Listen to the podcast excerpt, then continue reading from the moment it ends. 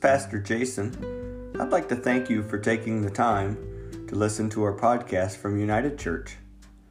We pray that this blesses and encourages you in your walk with God. If you'd like to find more information about our church, including our address, upcoming events, or find a place to give, feel free to visit our website at fergusunited.org. God bless and enjoy the message.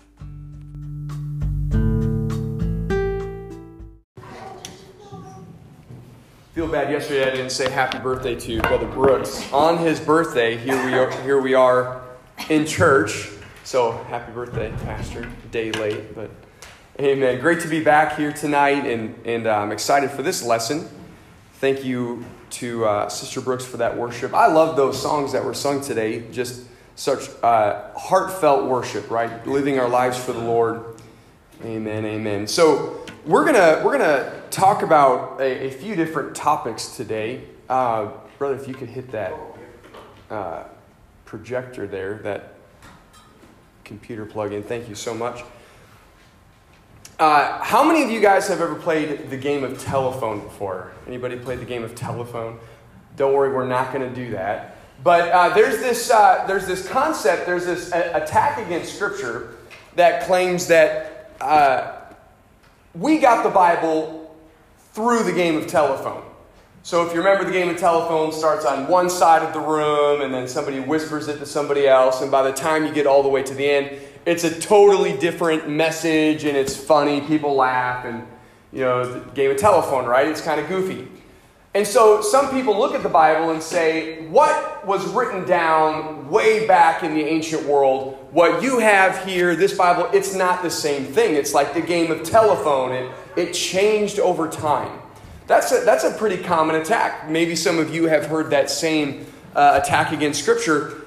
But here's the deal that's, there's no evidence for that claim at all. So we're going to combat that concept today, and we're going to look at a few things here's, a, here's kind of the, the main question for today is we're going to ask has the bible been accurately transmitted and transmission just means it's moving forward right? Has the bible been passed down over the many many years? And is it the same bible uh, or the same book that moses wrote or amos? Or do we still have those? Was the, the book that matthew wrote do we still have that same matthew today? So that's going to be what, uh, kind of our overall main issue that we're dealing with today. And here's a line that I'm gonna, I'm gonna try to keep bringing out. This is gonna be maybe our tagline for tonight, and that is God gave His word, God kept His word, and He preserved His word. So, those three things are very important. We talked yesterday about how God gave us His word through inspiration, and He gave us this, this great uh, set of books so he gave his word, God has kept his word, and he has preserved his word. So, just a few things that we're going to try to get to. Uh, sorry, the little bit smaller font there, but we're going to define what preservation even means. We want to understand what, when we're talking about God's word being preserved, we want to know what, what does that even mean? And then we're going to find out has God's word been preserved? It has, okay. And then uh, the two things we're going to deal with at the end deal with translations. Which translation of the Bible should we use? Because there's a lot of different translations. So we'll talk a little bit about translations. so, just to get a few terms out of the way, there's uh, this that little uh, abbreviation MSS. That just means manuscript. So, a manuscript, it's just an ancient document. So, when the ancient Bible authors were writing, they would write on uh, these, these ancient scrolls or ancient documents that today, when scholars are looking and finding these things, they call them manuscripts. Now, a manuscript might just be this thing right here. It's just a little scrap. There might be two verses on it. Or it might be an entire scroll with numerous books on it. So, manuscript, it does not define how big the item is, it just means it's an ancient document. So, that is a manuscript. And then, even at the bottom here, uh, these things called a codex, that's just an ancient form of a book, but I don't think we're going to have to worry about that too much today. So let's break down a couple things here. Now, we'll kind of take this step by step. So the Old Testament, that was written in mostly Hebrew with a little bit of another language. But the Old Testament, when Moses was writing, uh, Joshua, they were mostly writing in the language of Hebrew. So those original documents are what we call the autographs. So the very books that uh, Samuel wrote, the very books that Jeremiah wrote, when they were writing those documents, that's what we call the autographs. The very first ones. The problem is, is that we don't have those autographs anymore.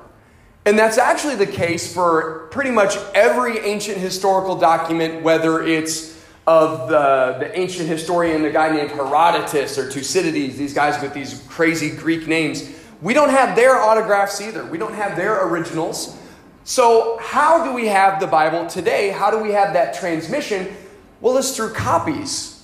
It's through those manuscripts. It's, it's when uh, Genesis was copied and then copied again and copied again. That's how we have our Bible is through those manuscripts. And then scholars would look at the manuscripts, and then that's how we have translations, right? Because obviously Moses was not writing in English, right? So we have, uh, for example, the, the different scholars that were involved in the King James Bible. They were looking at these ancient manuscripts and they would read them in that language and then they would translate them into English. So that's, that's a little bit in a, in a quick nutshell. So we want to break, break a couple of these down because as I said, one major problem is that we don't have the autographs. So, has God's word been preserved? So, let's look at this preservation point over here. All preservation means is that God's word has been com- kept completely intact, meaning we haven't lost any of it. And that's what we talked about last night. We, we understand that God's word was given and we received his word. And so when we talk about God's word being preserved, we are trusting and believing that God has gave his word, he has kept his word and he has preserved his word. So that's what we mean by saying preservation that through all of the copies we have not lost God's word.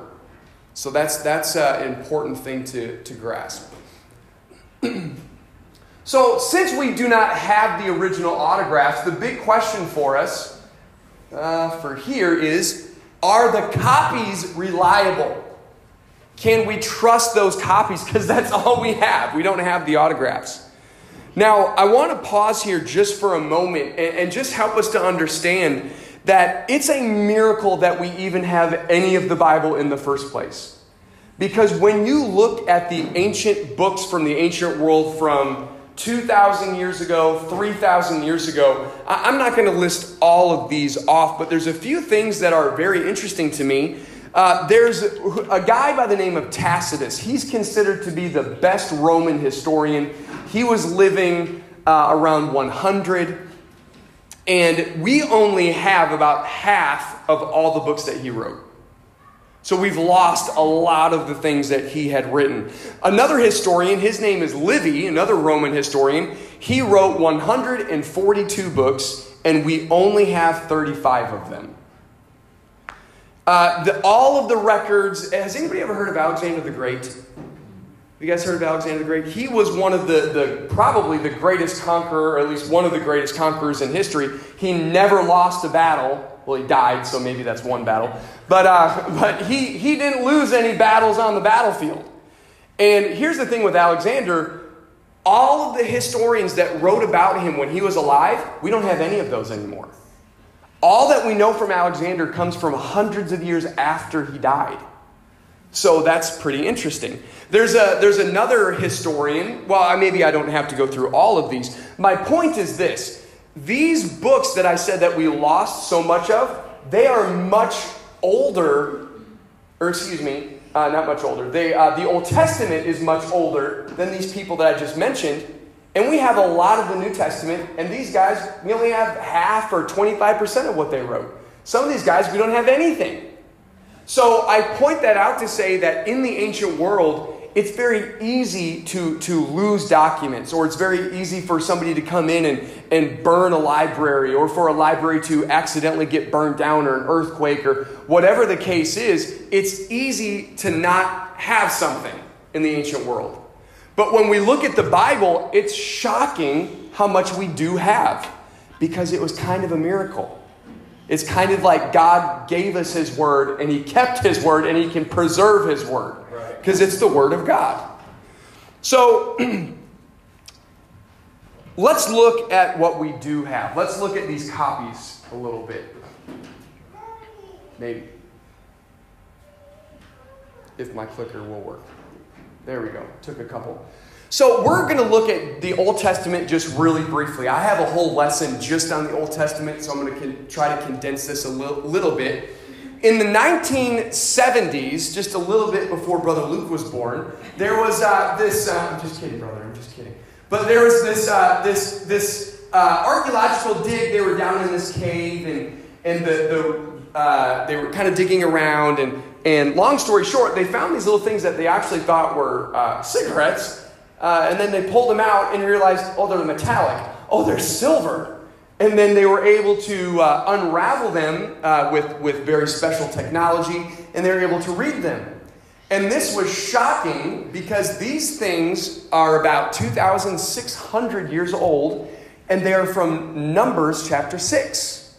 And it's called the high priestly benediction, where, where God says, you know, uh, I will uh, cause my face to shine upon them, and I will put my name upon the people. And it's a very beautiful passage in number six.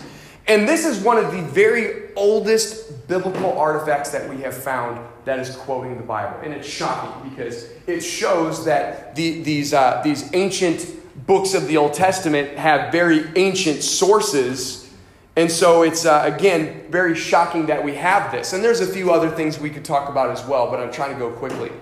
Well, if we move forward, excuse me, this dates to very close to Jesus' time. And this was this is actually very uh, very interesting how they were able to do this. Now this is uh, called the Engedi scroll, and you can see uh, what what does this kind of look like? What's anybody see maybe what's wrong with this thing? It's a little charred because this was found in a burnt down synagogue. The Romans had, it looks like, burnt this thing down. And uh, for many years, this thing just looked like charcoal. But through laser technology, it's shocking what computers can do because this was very recent within the last less than a decade, they were able to do this. Laser technology, they're able to, what you see here is a digital opening of the scroll and they can read it. It's, it's amazing. It's, it's very incredible. You can see the penny there just to show you how, how big this thing is. And this is quoting Leviticus in uh, two different chapters. And this is, again, from just uh, very close to Jesus' time period. And it's what we would call the authoritative text. Now, what is the authoritative text? It's the Old Testament that was, uh, the, that was kept in the temple that all of the other synagogues they would bring their scrolls to the temple to, ma- to make sure that their old testament matched the old testament at the temple it's, it's very interesting to see how careful the jews were with dealing with their old testament and so again there's maybe some more in-depth things we could look at but when god told the kings and the scribes and the prophets in the old testament when it says that Moses wrote something or it says that Samuel wrote something, they were supposed to take very close and careful care of the words that God had given them. And so, uh, even the kings, they were supposed to get up every seven years and read the, the books that Moses wrote the Pentateuch, Genesis, Exodus, all of those books. And they were supposed to care for these words that God had given, God's word. Well, it continued all the way up until Jesus' time. And this authoritative text, my point with pointing this out is that the Jews were very careful with their Old Testament. And if you trace through the history, you can see how all there's so much consistency, there's so much care in how these copies were made all the way down. Because if you read our Bible and you read Numbers or you, or you read Leviticus, it matches these ancient archaeological finds. And that's pretty fantastic. A few other things if, uh, if we keep going. A very famous find is the Dead Sea Scrolls. This was found in Israel in the 1940s, and there were just hundreds and hundreds of ancient manuscripts and hundreds of Bible documents and all kinds of things that were found buried. And, and, and, and scholars started to dig them out, and they were very careful with how they unraveled them and they started to read them. And, and one thing I want to point out is that these Dead Sea Scrolls, they match, a lot of them, uh, the majority of them match that authoritative text. And that's shocking because nobody has seen those Dead Sea Scrolls for 2,000 years. So let me point, let me, let me share uh, one example with you. They found this Isaiah scroll. Now, Brother Brooks, how far is it from this door to this door, would you say? About 40 feet. It's about 40 feet. There's an Isaiah that's called the Isaiah scroll, and it's over 20 feet long. It's, it, so think of think of just this very long document. They would they would kind of roll it up, and it was a scroll. And this Isaiah scroll, nobody had seen it for very close to two thousand years. Now remember, what are we combating? This idea that the Bible is like the game of telephone. So let's say we've got this Isaiah. Everybody remember the book of Isaiah? There's a passage we always read at Christmas time, right? For unto us a child is born, unto us a son is given. And there's some beautiful passages in Isaiah. And we have that book right here in our Bibles. Well, here's the crazy thing. If you look at our Isaiah in, in, in English, or, or even the manuscripts of, of Isaiah that was in Hebrew, and then you look at that Isaiah scroll that nobody had seen for 2,000 years, guess what? They match. And that, that is shocking because the, the Hebrew scrolls that we use for our King James Bible, they had been copied and copied for many, many, many years over many, many uh, groups of people, different scribes. And even though that Isaiah had been copied over and over again, when we found the Dead Sea Scrolls, we found that the Isaiahs matched almost identically. Maybe if you uh, if it says Jerusalem, maybe there's two L's in it or something like that. There's very minor, minor differences in them. And what is that trying to show? The Bible is reliable. Those copies are reliable. What you have here, yes, it's the same thing that Isaiah wrote. We didn't lose anything because God gave us His word, He kept His word, and He has preserved His word. Amen. So if we keep going, there's this ancient, well, not too ancient, Middle Ages, around the 500s, all the way up till the 1000s, uh, the Middle Ages, there were these group of Jews called the Masoretes or the Masoretic scribes. These were like the beast mode scribes, okay? These were the guys. Now, okay, how, do you guys remember how you play telephone? Do you remember how? How do you start the game of telephone? Do you remember? Just by counting what you say and whis- whispering it to the next person. Yeah, you whisper it, right? And, and so you whisper it from person to person all the way down the line. Well, tell me if we played telephone like this, right? Because if you start, by the time we, we started with your dad and got all the way over to Master Jace over there, it would be like a garbled mess, right? Like the original message, it would just be nonsense. But what if we did this, okay? Because this is what the Masoretes did with the Old Testament. Let's say we take the Old Testament and for every single book, Genesis, Exodus, all the way to Malachi, what if we counted every single word in every single book? And at the end of all, at, at the end of every book, at the end of Genesis, we would put the number of words that are in that book and then not only that, but we underneath that we wrote, this is the middle word. And then under that we wrote, this is the middle letter.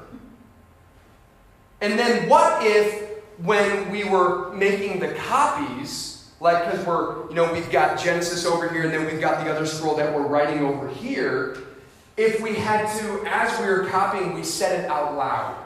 So instead of just saying it in your head, we said, In the beginning, God created the heavens and the earth, and we were copying as we were saying it. And then when we were done, we went back and we said, okay, the middle, the middle word is this one. And we go back, oh good, the, the middle words match between the original and the copy. Okay, let's check the middle letter. Okay, the middle, the middle letter matches, that's really good. if we did that, do you think that we could be more accurate? By the time we get, got through everybody, do you think that the message would be the same? Yes, because the Masoretes were so, so, so careful. There's, there's even more things we could say about how these Masoretes copied the Old Testament. They were so, so, so careful. Another thing that I love about the Masoretes is how much respect they had for the name of God when they were writing the Old Testament. Now, the name of God in the Old Testament, as we're not sure if this is how you pronounce it, but we think it's pronounced Yahweh. And so, whenever the Masoretes, Brother Samuel, would get to Yahweh, you know that they would put down their pen and get a whole brand new pen, write the name Yahweh, and then they would destroy that pen, never to be used again. Because that pen was exclusively for writing the name of God. And think about how many pens they would go through, right? So they were so, so, so careful, these Masoretes. And again, that's just a, a, brief example. There's even more things we could talk about. But they were so careful for, for hundreds of years, these Masoretes. And, and here's what's crazy this authoritative text, even though it's hundreds of years older than the Masoretes, when scholars found this charred up scroll of Leviticus, guess what? Again, they matched. Even the paragraph breaks and just all these things, it's shocking that even though this was hundreds of years older than the Masoretes, it matched because God gave His word, He kept His word, and He's preserving His word so that you and I can read it. Now, this is the last one for this slide. After we have these, these documents, that's where the King James translators and other translators, they took those Hebrew documents and they translated them into English. That's how you have a Bible. It's because of this, this transmission, we could say, the progress of all of these copies. That's how we have a Bible. Okay, so now we're going to get into looking at the New Testament a little bit. And I'm going to give you a little term here, Brother Josiah. It's called textual studies. Okay, everyone say textual studies. Textual studies. Textual studies. What, have you guys ever sent a text before? A text is just a group of words, right? It's a little document. Well, when we say textual studies, we're just looking at a bunch of documents. We're just looking at a bunch of words.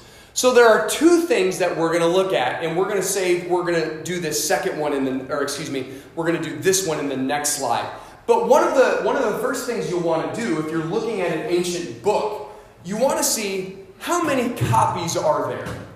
How many manuscripts does this particular thing have? And we'll we'll break this down a little bit as we go. Okay? So how many how many manuscripts are there?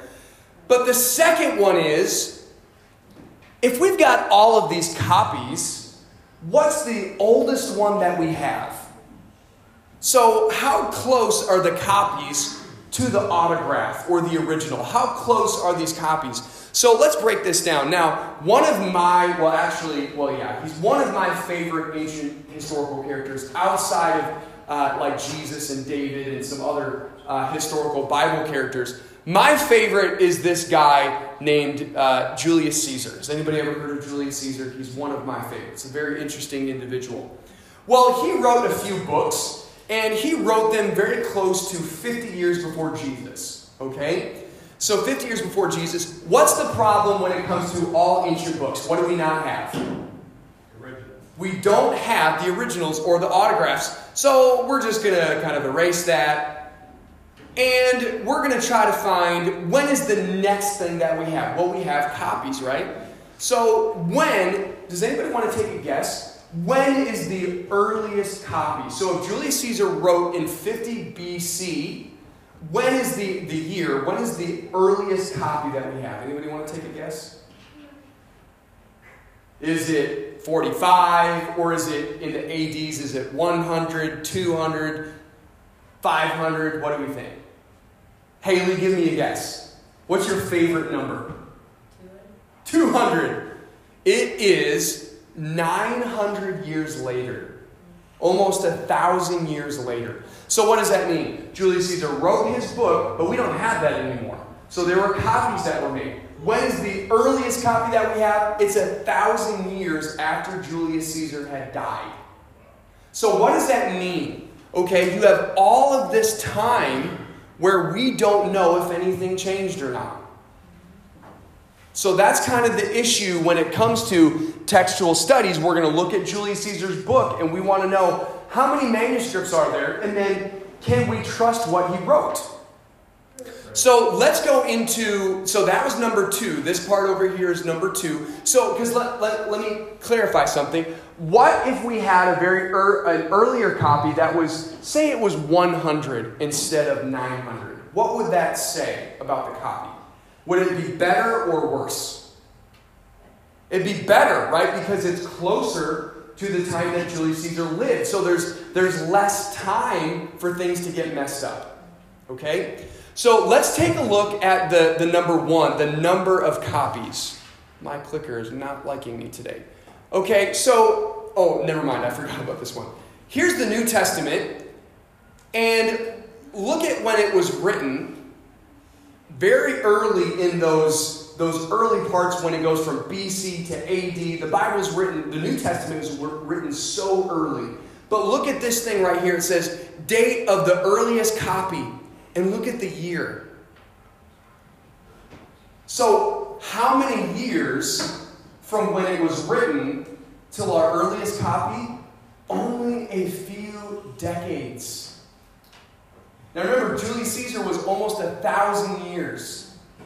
That's a long time of we don't know what happened in that 1,000 years. But when it comes to the Bible, look, it's only a few decades, it's not hundreds of years. Now, what does that tell us? the New Testament is very reliable because those copies, how the Bible was preserved, they're very close to when the Bible was written.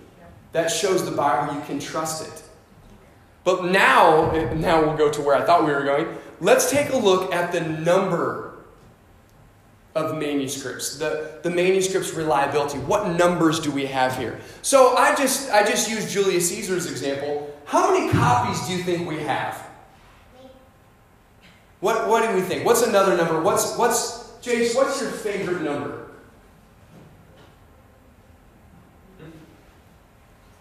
Do you have a favorite number? You don't have a favorite number? Make one up. A hundred? Okay. Here's the correct, that's a pretty good number. Uh, here's the thing with Julius Caesar we only had 10. We had 10 copies of his book. You should have said nine. We only had 10. Now, this other book called the Iliad, it's a, it's a very old book. This book has the second most manuscripts out of every ancient book that we have. The Iliad is number two. It's very high up there. Okay? How many do we think there are? Any guesses? Now, I'll just say that 10, we, you might think, well, that's not a whole lot, but here's the thing 10 is actually pretty good, which is kind of crazy to think about. Having 10 copies of Julius Caesar is actually pretty good because there are some books that we have like seven, there are some books that we only have three, and then as I mentioned earlier, there are some books that we don't have any. So if Il- the Iliad is number two, how many manuscripts, Brother Sammy, how many manuscripts do you think we have of the Iliad? I'll just say it is a lot more than 10. How old are you? How old am I? 31. 31. No, it's way more than that. 643, which is amazing for ancient history. Now, does anybody want to take a guess which book has the most out of any ancient book? Which book is number one? Take a wild guess. The New the New Testament. Very good. This one is the most out of any ancient book. And do you want to guess how many manuscripts or copies, how many of the New Testament do you think we have? 5,753. Now, you're looking from the previous slide, and that's really good, but it's not correct. Oh. Because that's only, that's only Greek manuscripts. So if you look at all of the manuscripts, Thank you for pointing that out. But that's only Greek. If you add in all of the other ancient languages, and it's actually more than this now. It's actually got gone up because this is an old slide. I need to update it. But it's it's a, it's over 25,000 ancient copies of the New Testament.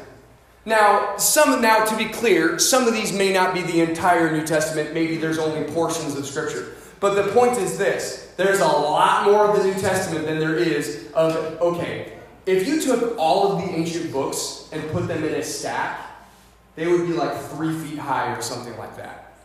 Not very tall. If you took all of the Bible manuscripts and stacked them up, it's literally miles. So, what am I trying to say? The New Testament, we already looked at the Old Testament. The New Testament has so much evidence behind it. The Bible has been preserved, is what we're trying to talk about. So, here's a few things just to make sure we understand. The number of those manuscripts, it doesn't mean that everything in them happened. It just shows that the New Testament is historically reliable because that Iliad, the stories in that book didn't really happen. There's a lot of mythology in it. But when you look at that, you can, you can see how the Iliad stayed pretty consistent. It wasn't changed up a lot. And the same thing for the, the New Testament. What it's showing is that when you look at your New Testament and then you go all the way back to these ancient manuscripts, the New Testament has not changed. So again, the Bible is not like the game of what? It's not like the game of telephone. You can trust this. This is God's word because He gave it to us, He's kept it, and He is what? Preserved it, right? Very good. Okay, so are we doing okay? We're just making our way through this a little bit. I know this is kind of a lot. So let's let's kind of go back to this issue. I need to go back to my notes and just make sure I'm not missing anything here.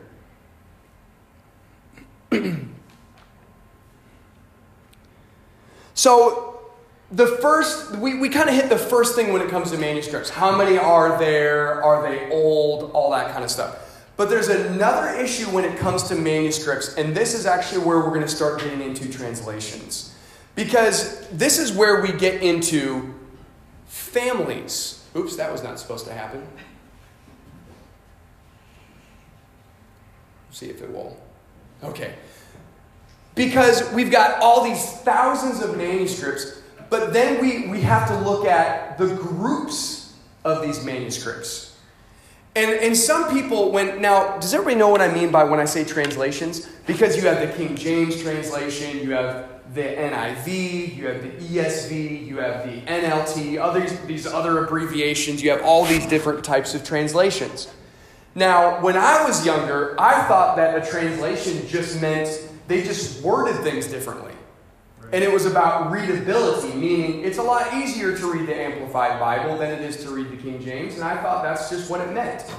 The issue actually with translations, it's not about if it's easier to read or not. It's actually much deeper than that. Because that's why we want to get into the manuscript families. So, what do I mean when I say families? Now, there's a few different, I, I, you could say groups, you could say a text stream, you could say a family, and all that means is you have these different manuscripts and you can put them into groups. Because some manuscripts kind of they are over here, they like if you had two or three ver- uh, manuscripts of Matthew and you looked at them, you're like, well, these two Matthews, they're pretty much the same. Oh, but this Matthew, this Matthew is really different. We're going to put that one over here. They're mostly the same, but there are some pretty big differences, as we're going to find out. So let's take a look at this more in depth. There's one family, and you can kind of break these into two. It gets a little bit more complex, but we, today we're just going to stick with two. There's a group called the minority or the critical text, or the critical family. This, this group, it has three out of all those 25,000 manuscripts, that big circle I had earlier. If you take all 25,000 of those, three, depending on what scholar you talk to, three to 5% are in this critical text family. Okay? So, do I have any math people in here? What, what is that? Around 3% of 25,000. It's not very many, right? Let's just say that. Okay, I'm a I'm a Bible and history teacher, not a math teacher, so I don't even try to go in. There. So what's the what's the other one? It's called, and, and are so many names. I'm trying I'm trying not to make this crazy, but we could call it the majority text or the Byzantine text. Now, here's the deal. Obviously, if this one over here has three to five percent, and minority means a lot or a little. Minority means a lot or a little. Which one? A little, right? So majority would mean what? A lot. A lot. So obviously, then, you're dealing with 95 ish percent of all of those 25,000 manuscripts that we have. Now, what's the issue with these two groups? Okay? This critical one, the little one over here, that one is mainly only found in ancient Egypt. Because Egypt is really good for ancient documents because it's dry and things are not going to deteriorate as quickly. But it's really only found there, and it's found in, in this. Uh, we talked about those Gnostics yesterday, that group of people that were not really Christian and they changed a lot of things in the Bible and, and all that stuff. Well, this, these critical text groups kind of belong to those Gnostics, a lot of them. Well, this majority text, they were those were the ancient uh, books of the Bible, those manuscripts that almost everybody in the ancient world used. They were used over in Rome. They were used in the Middle East. They were used way up in today what we call Turkey. That was called Asia back then. They were used all over the place. And, and, and so that one seemed to be the one that was accepted by everybody, but not this one on the side.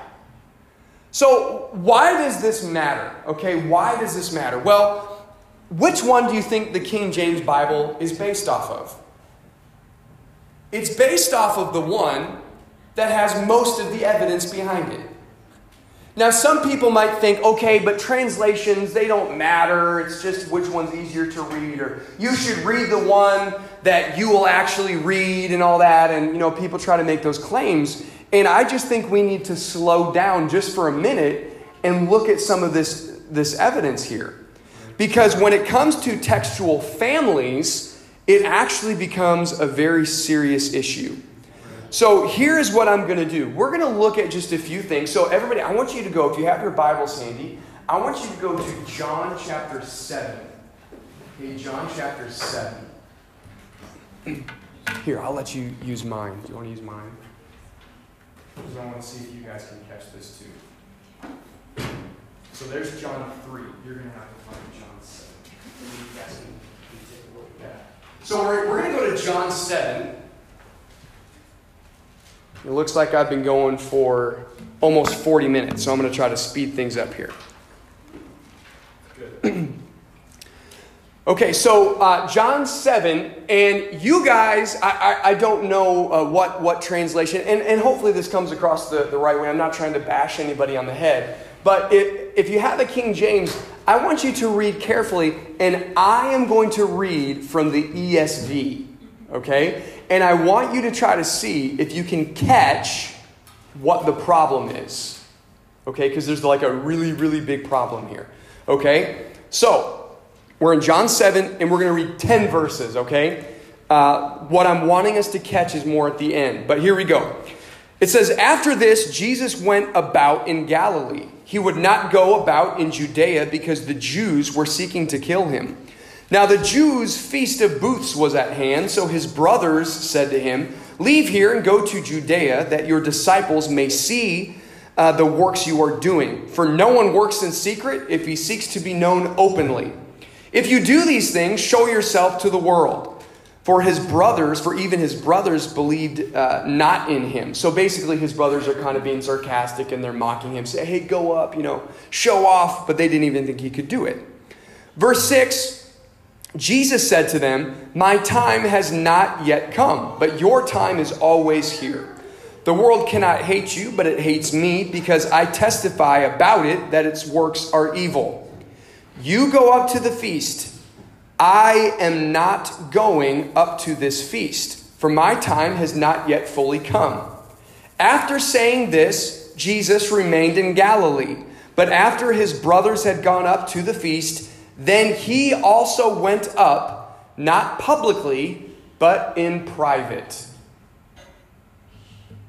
Now, did anybody catch there is a massive three letter word that is missing in what I read? But if you were reading a King James, it is there. Did you ladies see it? Did anybody see uh, any, any glaring problem there? So let's, let's break this down just for a second. So the, the brothers of Jesus are saying, hey, you should go up to the feast. And, and uh, Jesus says, no, no. And then he goes up later, right? So in the King James, there's a really important word there. You guys see it? Any guesses? Yet. It's a very important word. Because what does Jesus say? I am not yet going, which means I'm going to go up, but not right now. Did anybody catch what I read in the ESV? Yet is not there.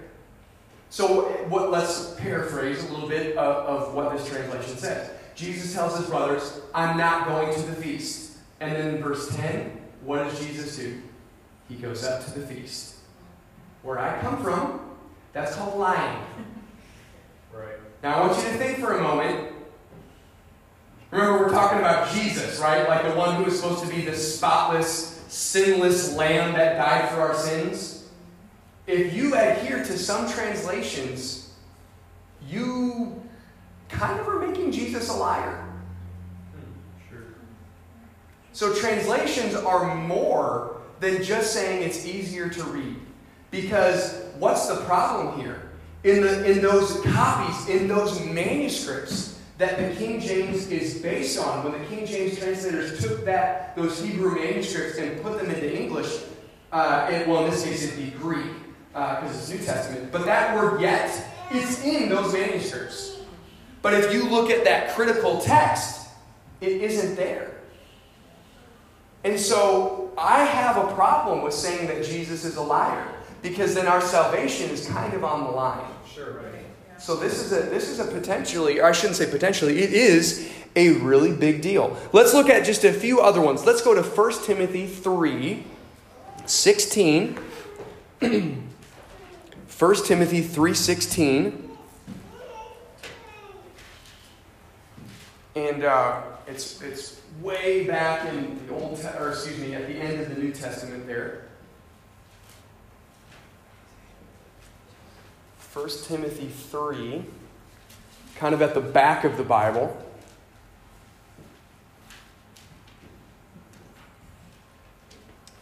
And if somebody has that, why don't you go ahead and read that uh, loud and, and slightly slow? Go ahead, Brother Samuel. From the beginning. 316. Yes, sir. And without controversy, great is the mystery of godliness. So great is the mystery of godliness, but now Paul is about to tell us what the mystery was. God was manifest in the flesh. Now, who was manifest in the flesh? God, God was manifest in the flesh. Keep going. justified in the spirit, seen of the angels, preached unto, unto the Gentiles, believed on all the world, and received up into the glory. Somebody say amen. Amen. I really like that verse. Now, here's the deal. If you look at other translations, it doesn't say God was manifest in the flesh. Some translations say He, and some translations say Christ. Now, I have heard Trinitarians use those new translations because if you say that God was manifest in the flesh, you're, you're talking about God, like all of God, not a part of God, not the Son, not God the Son, not some Trinity thing, but you're talking about God from the Old Testament becoming a man. Right. Right. And so that's a very key issue where it says that God was manifest in flesh, not just He, because they try to say, well, it's not God, it's just talking about Jesus. So that's God the Son. That's Trinitarian. No, no, no, that's not what the verse is saying. Or they might say that, well, see, it says, this translation says Christ came. Now, that's a really big deal. So the first part of what I'm saying with this verse, who was manifest in the flesh? Was it God? Or is it just saying Jesus? And for those of you that know what the pre existent Son is, that might be uh, something to look at there as well. But there's another word in there that if you look at other translations, it doesn't say the word manifest, it says the word appeared. Now, again, for, for those of you that have heard of the, the divine flesh theory, where Jesus was not actually a man, but he just appeared as a man, he wasn't actually flesh and blood, people can go to this passage and use other translations to promote their false doctrine. So that's a, uh, or, or another translation says revealed in the flesh. It wasn't actually flesh, it just looked like it was. So that's a problem. Um, really quickly, uh, Genesis, if you go to Genesis 126, we'll, we'll just do this one really quickly. In the King James says, and God said, Let us make man in our own image, and then he creates Adam and Eve. Now, in the Hebrew, that's called a volition of intent.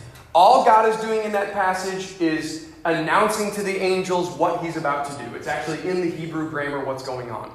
But in the Amplified version of the Bible, it says, Let us, catch this, Father, Son, and Holy Ghost make man in our own image.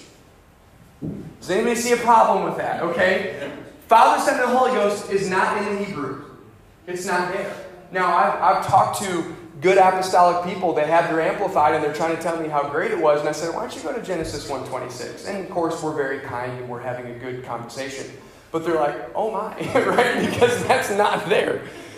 Uh, and the last one, this is one of the biggest ones when it comes to translations. And I've got a whole big story on this one, we just don't have time for. But if you go to Mark chapter 16 and you go to the last 12 verses, verses 9 all the way to 20, if you go to your King James, it's there. But if you go to new translations like the ESV, the NIV, all these other ones, it's not there. They remove it. And, and there's a lot of reasoning. There's, there's reasons why they say that the ending of Mark is not actually authentic, it's not actually there, all these things. But then when you remember those early church preachers we talked about yesterday, they quote the ending of Mark as though Mark wrote it because he kind of did. And so there, there's, there's, there's a lot of evidence to show that the ending of Mark is very authentic. It should be in Scripture, but new translations take it out. So when we're talking about translations, again, we're not just talking about which translation is easier to read. We're really dealing with, okay, which family are you wanting to follow as far as manuscripts? Does that make sense? Amen. Let's so, when you're looking at translations, this is what I teach my students. And again, I'm, I'm, I'm going to go through the, this last one pretty quickly, or try to. when, when I'm teaching at Calvary Christian School, what I teach my students is when we're looking at translations, there are two things that we're looking at. We just did the first one, and that is manuscript families. Because the King James uses the best manuscripts. So that's what I teach my students at CCS we and I teach I teach all the older kids their Bible classes, and, and I tell them when, when we uh, read the Bible, we're reading the King James number one because of the manuscript family. The second one is what we call translation philosophy, or in other words, how did they translate? So, how are the words translated from the Hebrew and Greek into English? Now, don't freak out. I've got three categories here, and again. We're going to try to do this quickly. I keep saying that, and I do mean it. Okay? But the first one is called formal equivalence or word for word. So when you have those, those ancient manuscripts in the different languages, if you were like, okay, this word is um, theos in Greek, well, that means God in English, so you would just put God or whatever. You're trying your best to be uh, word for word. You're being very careful in your translation. The second one is called a dynamic equivalence. And that's just kind of the thought for thought. It's just the idea of the passage. so it's not exactly word for word, but it's, it's pretty close. Okay? Um, and then the last one is called a paraphrase. And if you know what the word paraphrase means, it may not even be close. It's just the, it may be the emotion of the passage. It's just, it's not word for word at all, right? Well, which one do you think that Jesus, well, here, I've got the question up here. Which one do you think Jesus would approve of? Remember, we read yesterday where he said that every word that proceeds out of the mouth of God, that's how we live. So, was Jesus and was were the apostles were they concerned about the words, or did they say if we just get the general idea of the Bible, we'll be fine? which one would Jesus adhere to? the word for word, right? By every word that proceeds out of the mouth of God. Well, which one do you think the King James follows? Brother Samuel, which one do you think the King James follows? the word for word. So I tell my students the reason we follow the King James is because it follows the best manuscripts and it has the best translation method. It's word for word. And so the ESV, I, I'm so thankful that they also do the word for word translation. The problem is the ESV doesn't follow the right text family. So I'm not going to promote the ESV. So this is uh, this is uh, the second reason. And, and uh, really quick, there was about just over 50, if you look at all of the King James translators. It was translated way back in 1611. It took them about seven years to, to complete the translation. And there was over 50 of them if you count all of them. There was a few that died in between there. But these guys were brilliant. They were the best language experts of their day. Some of these guys had been reading Hebrew and Greek when they were five. This one guy used one of the leaders. His name was John Bois. And when, excuse me, when he was 16 years old, he completed a Greek college course, a very difficult, challenging Greek course that normally took people two years to do. He did it in two months. So these, these scholars that when we say the King James translation, these people that were doing that, they were brilliant. And they were so, so, so careful.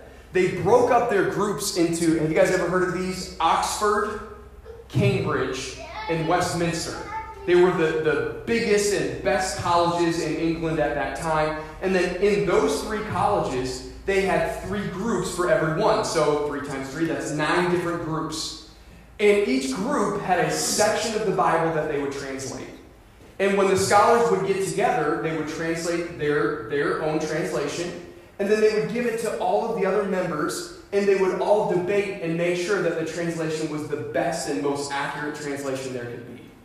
And that was just one group. Guess how many times they did that? For all nine groups.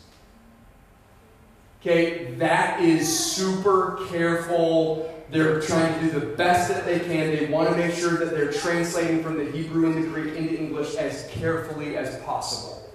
So, again, the, their translation method, they were trying to be so careful with how they did that. So, all of that to say what? You can trust the Bible. Because God gave it, God kept it, and God is preserving it. Okay? So, two easy slides are coming up, I think. So, some people tell me, oh, Brother Herbst, with the King James, all the these and the thous is just so difficult.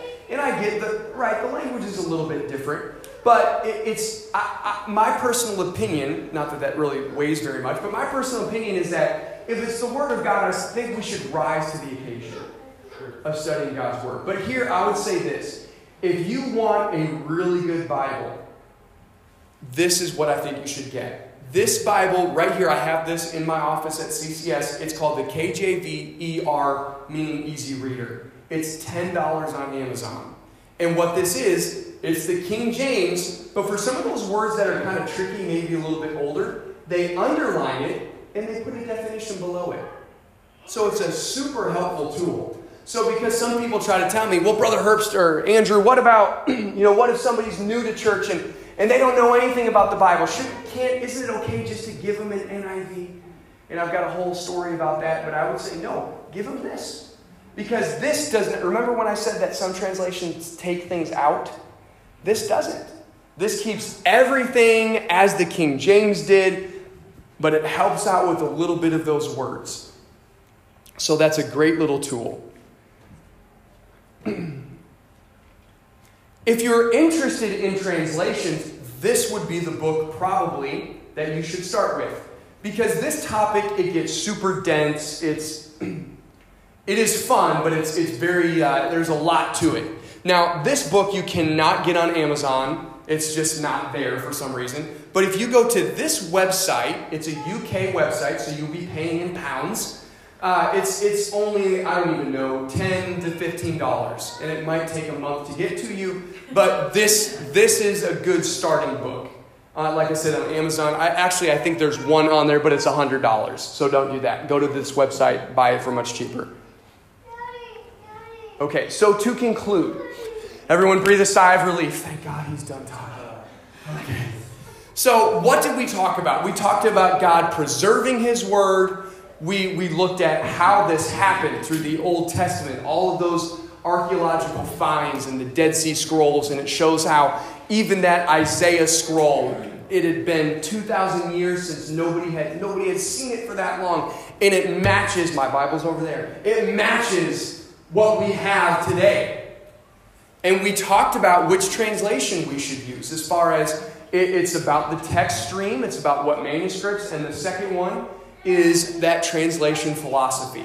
So, what this whole lesson, if we kind of wrap it up into two things, it would be preservation and translation. So, when we're looking at these things, we understand, as we looked at yesterday, God gave us His word through inspiration in the anointing, as Peter is writing, as Paul is writing. But then when they died, very faithful scribes and people copied the Bible. And then we have people like the King James translators that translated those from those ancient languages into English. And so that's why we can trust what we have. Amen? Brother Brooks.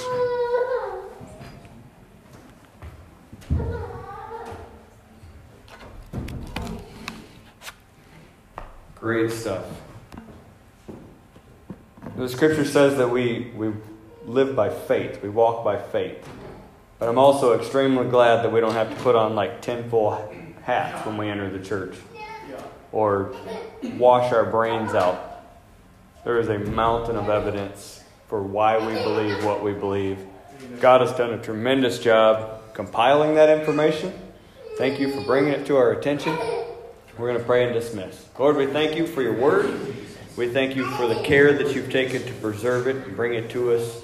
Lord, everyone here tonight, we've been changed by that word and the impact that it makes on our life. I pray that you would help us to retain this information, to be able to share it and communicate it with others, and to propagate your gospel even further. We love you. We thank you for meeting with us. We pray right now that you would meet with us again tomorrow morning. We ask all these things in your name and for your glory. Amen. Amen.